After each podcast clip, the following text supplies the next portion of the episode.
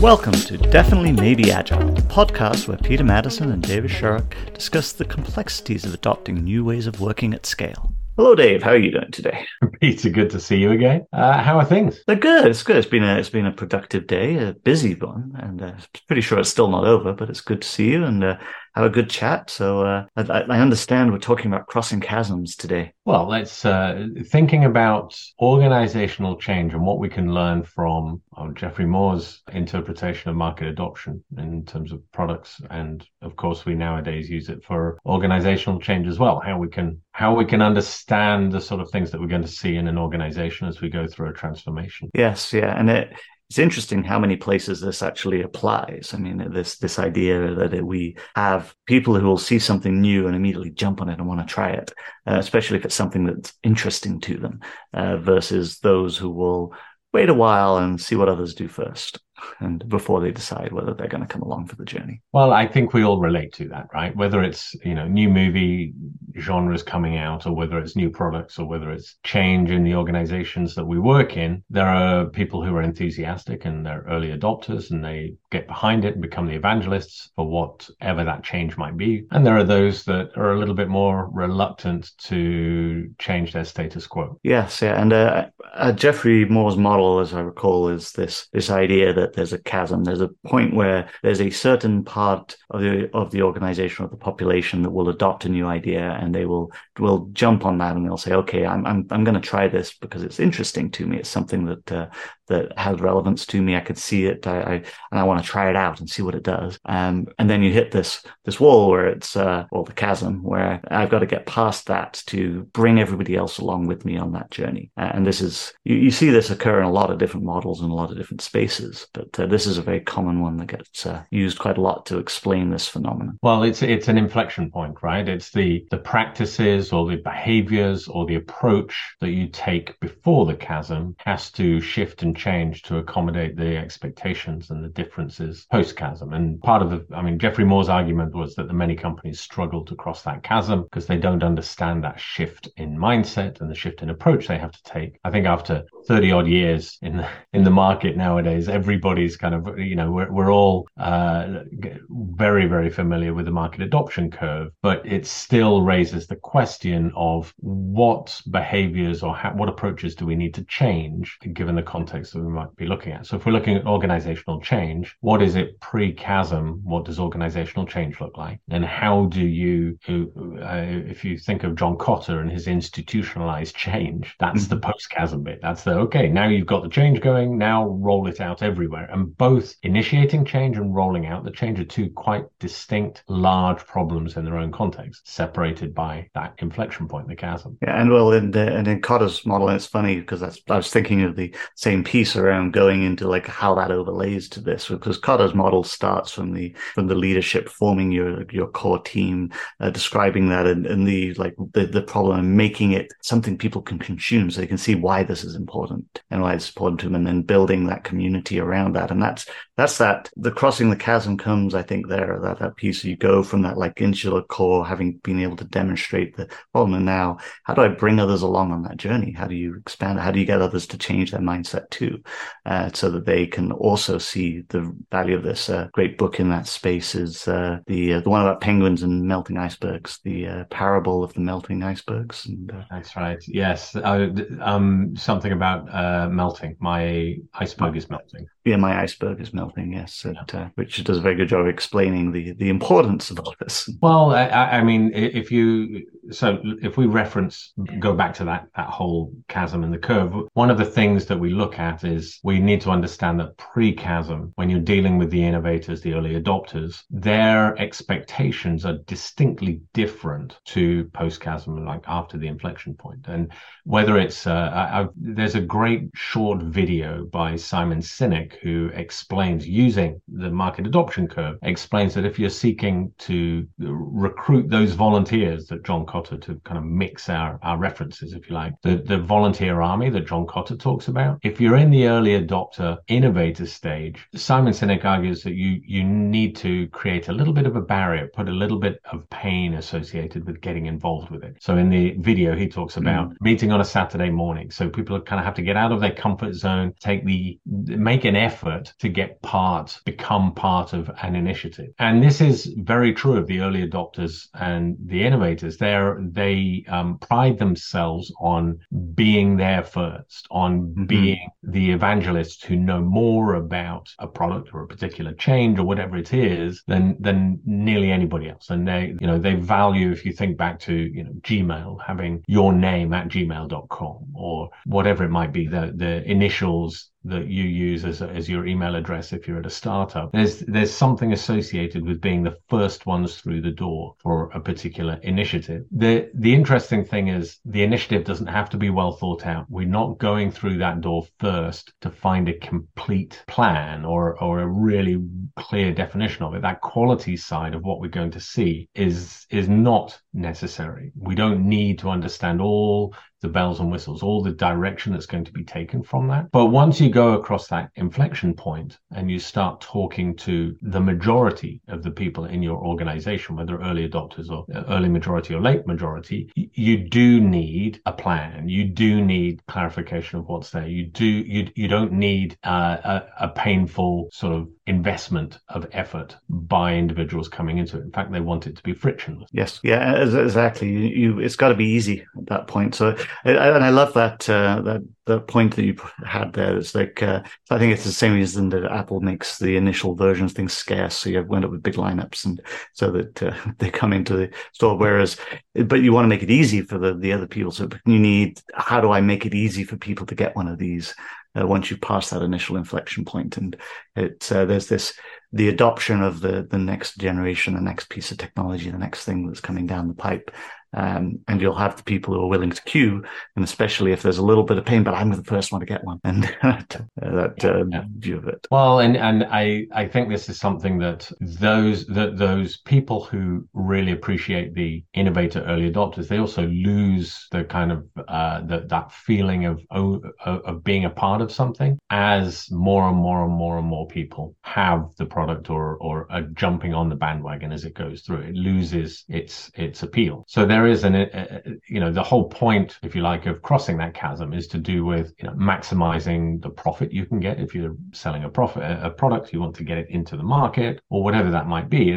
There's something there about how do you maximize the number of people who can use your product and therefore maximize the profit you can get, even though the profit per piece drops, you're selling so many of them that you're going to make plenty of money as per Apple and nearly every product they've produced in the last 15 years. Yes. Yeah.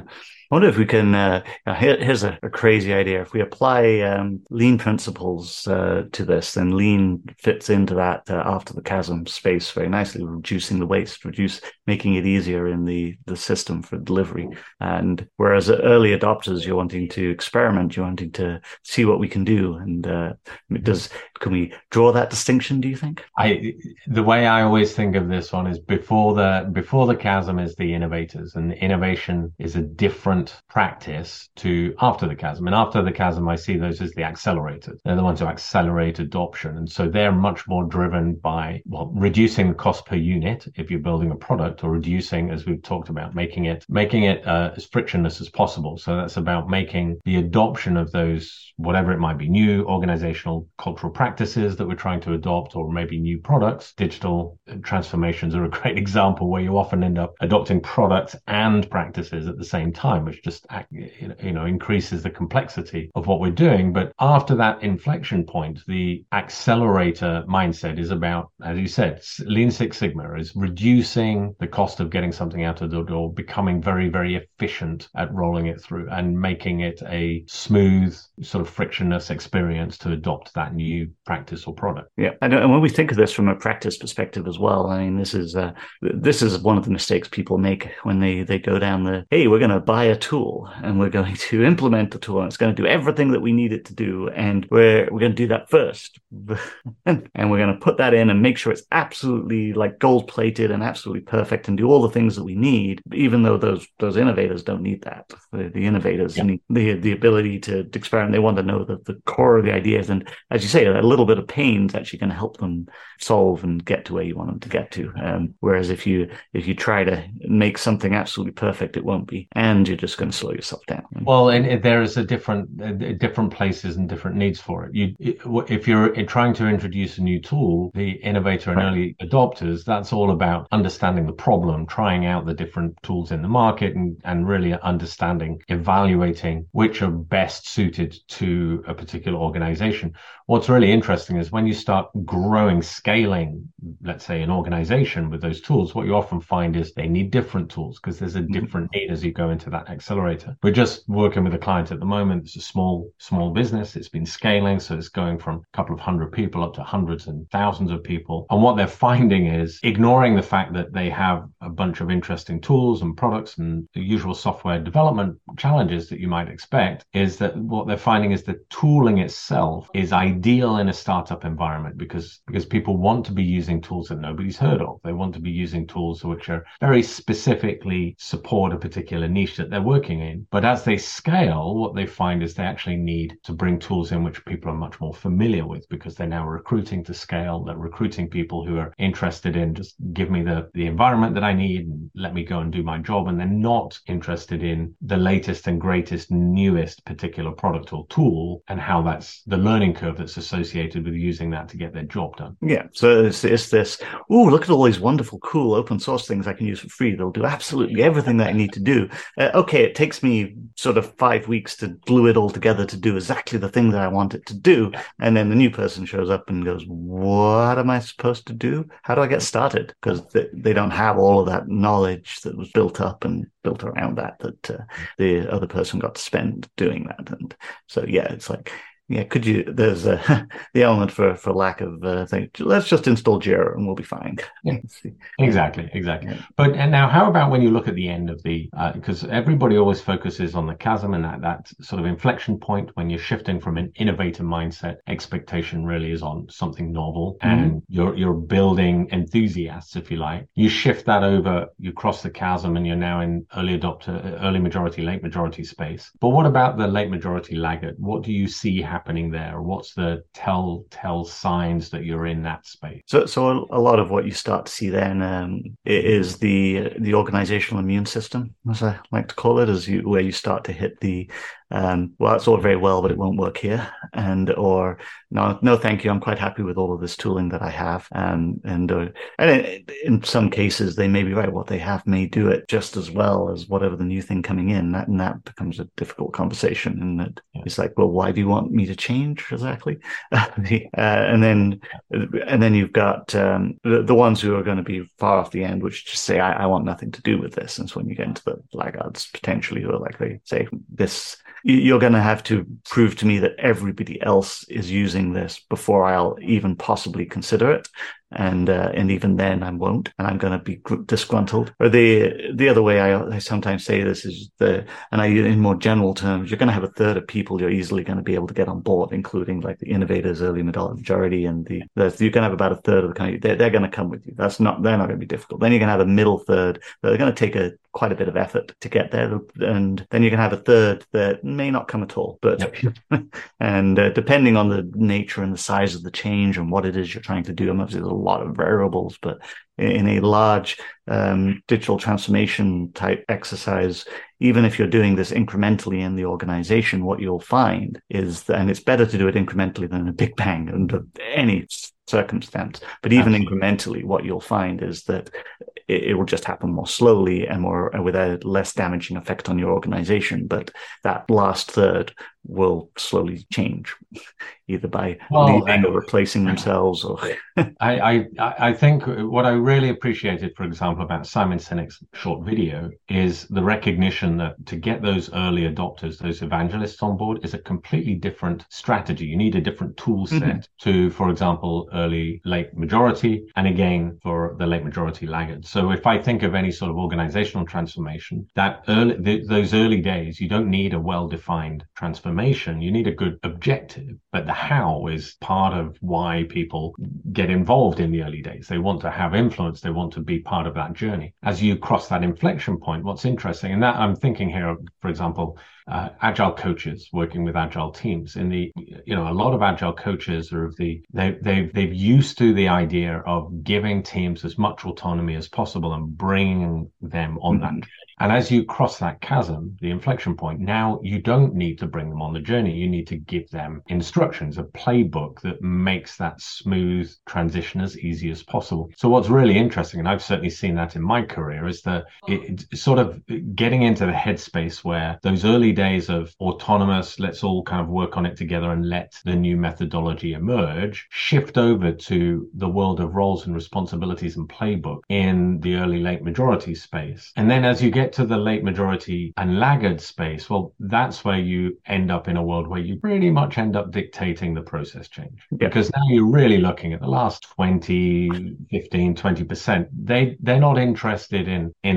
a, a discussion and a learning experience. They need to know what's expected of them when they turn up. That's really what they're there for. And they're really going to want to know how risky is it? If I just push back and say, sorry, it's just not going to change yeah. the way I work, then uh, what's the impact? Yeah. Right? I mean, I mean, all of these, I've always seen it as the, that first 80%, you'll, you'll get there. And the last pieces, you need to have somebody sort of sponsoring. And then you, at the end, you need to go up to somebody who's got sufficient influence or power over the top of that last 20% to say, look, you're doing it this way. Yeah. Everybody else is gone. You guys can either come along or where would you like to go instead?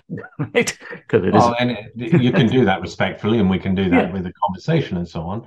Uh, but it's something that is we we need to recognize it's a different audience to the audiences in yeah. other steps in the journey. Um, anything else when you think of that sort of crossing the chasm and the market adoption curve that jumps out at you, or you think is a great learning for organizations? Uh, I think we've covered a lot of the different pieces. I think, um, as you were saying there, that uh, understanding what those different uh, cons- those different categories are going to want to see as you move along, that you are going to have to change your messaging. Ensure that you have, uh, we talk about it in terms of guardrails. It's like that's that kind of middle piece, having the right guardrails in place for the uh, at the right times for the right different groups, so they can. Um, and you, you do need some form of guardrails, even potentially in the early days, to make sure really bad things don't happen. But the but uh, having the right guardrails help guide people, uh, help them see where they can go, make sure that they can experiment safely, and that they and they know that it's okay to do this and that's really a lot of what that is is like can can somebody feel like they can safely do this and that they won't get into trouble for doing so? Do they feel like they can go ahead and move forward and try this? And if so that's the part that you're really looking to try and enable. Yeah. well those guidelines and guardrails is is that as you cross the chasm that that inflection point you need you need you need different sort of processes and strategies in place to handle it because there's there's a lot more sort of implicit discipline or awareness of the boundaries that you're working with, or maybe not awareness, but it's okay because it's a small, safe space to kind of learn and fail in around that. But as you in, in the early adopter space, but as you move over, go through that inflection point, you now need to be able to roll it out across different regions, different countries, cultures, whatever the change might be. And you need a lot more structure around it. It's certainly something as a as a somebody who's worked in agile coaching for quite a while now. It's something that took me a while to recognize that structure isn't necessarily bad or or uh, reducing in your ability to innovate or do things. It's just a different place within that sort of adoption journey that organizations are going through. Yes, yeah, exactly. And uh, I, th- I think there's there's a few pieces there as well. There's the the concept around enabling constraints as well, making sure that the right type of constraints and guardrails and guides that you've got as that you, you don't accidentally hamstring the transformation by putting the wrong type of pieces into place. So there's another bit there as well that could be unpacked. But um, I, I, think we've done a fairly good job of covering uh, the the end to end crossing the chasm diagram there. Yes, I think so as well. It's always a pleasure to have a bit of a conversation. Key takeaways: What would you say people need to remember as they they step into their next conversation? I think the I think the key takeaways. Uh, I think one of the main pieces there is one we've talked about in a few different ways. Just there, the the differences between the different stages of adoption of, of new practices or new things into an into a number of people. In fact, I mean this applies to a lot of different circumstances, but understanding you're going to need different methods and techniques and different levels of, uh, of guidance for different uh, groups of people that you're dealing with, depending where you are in your journey. Thank you very much. Until next time, Peter. Yeah, until next time. Thank you. Bye. You've been listening to Definitely Maybe Agile, the podcast where your hosts, Peter Maddison and David Sharrock, focus on the art and science of digital, agile, and DevOps at scale.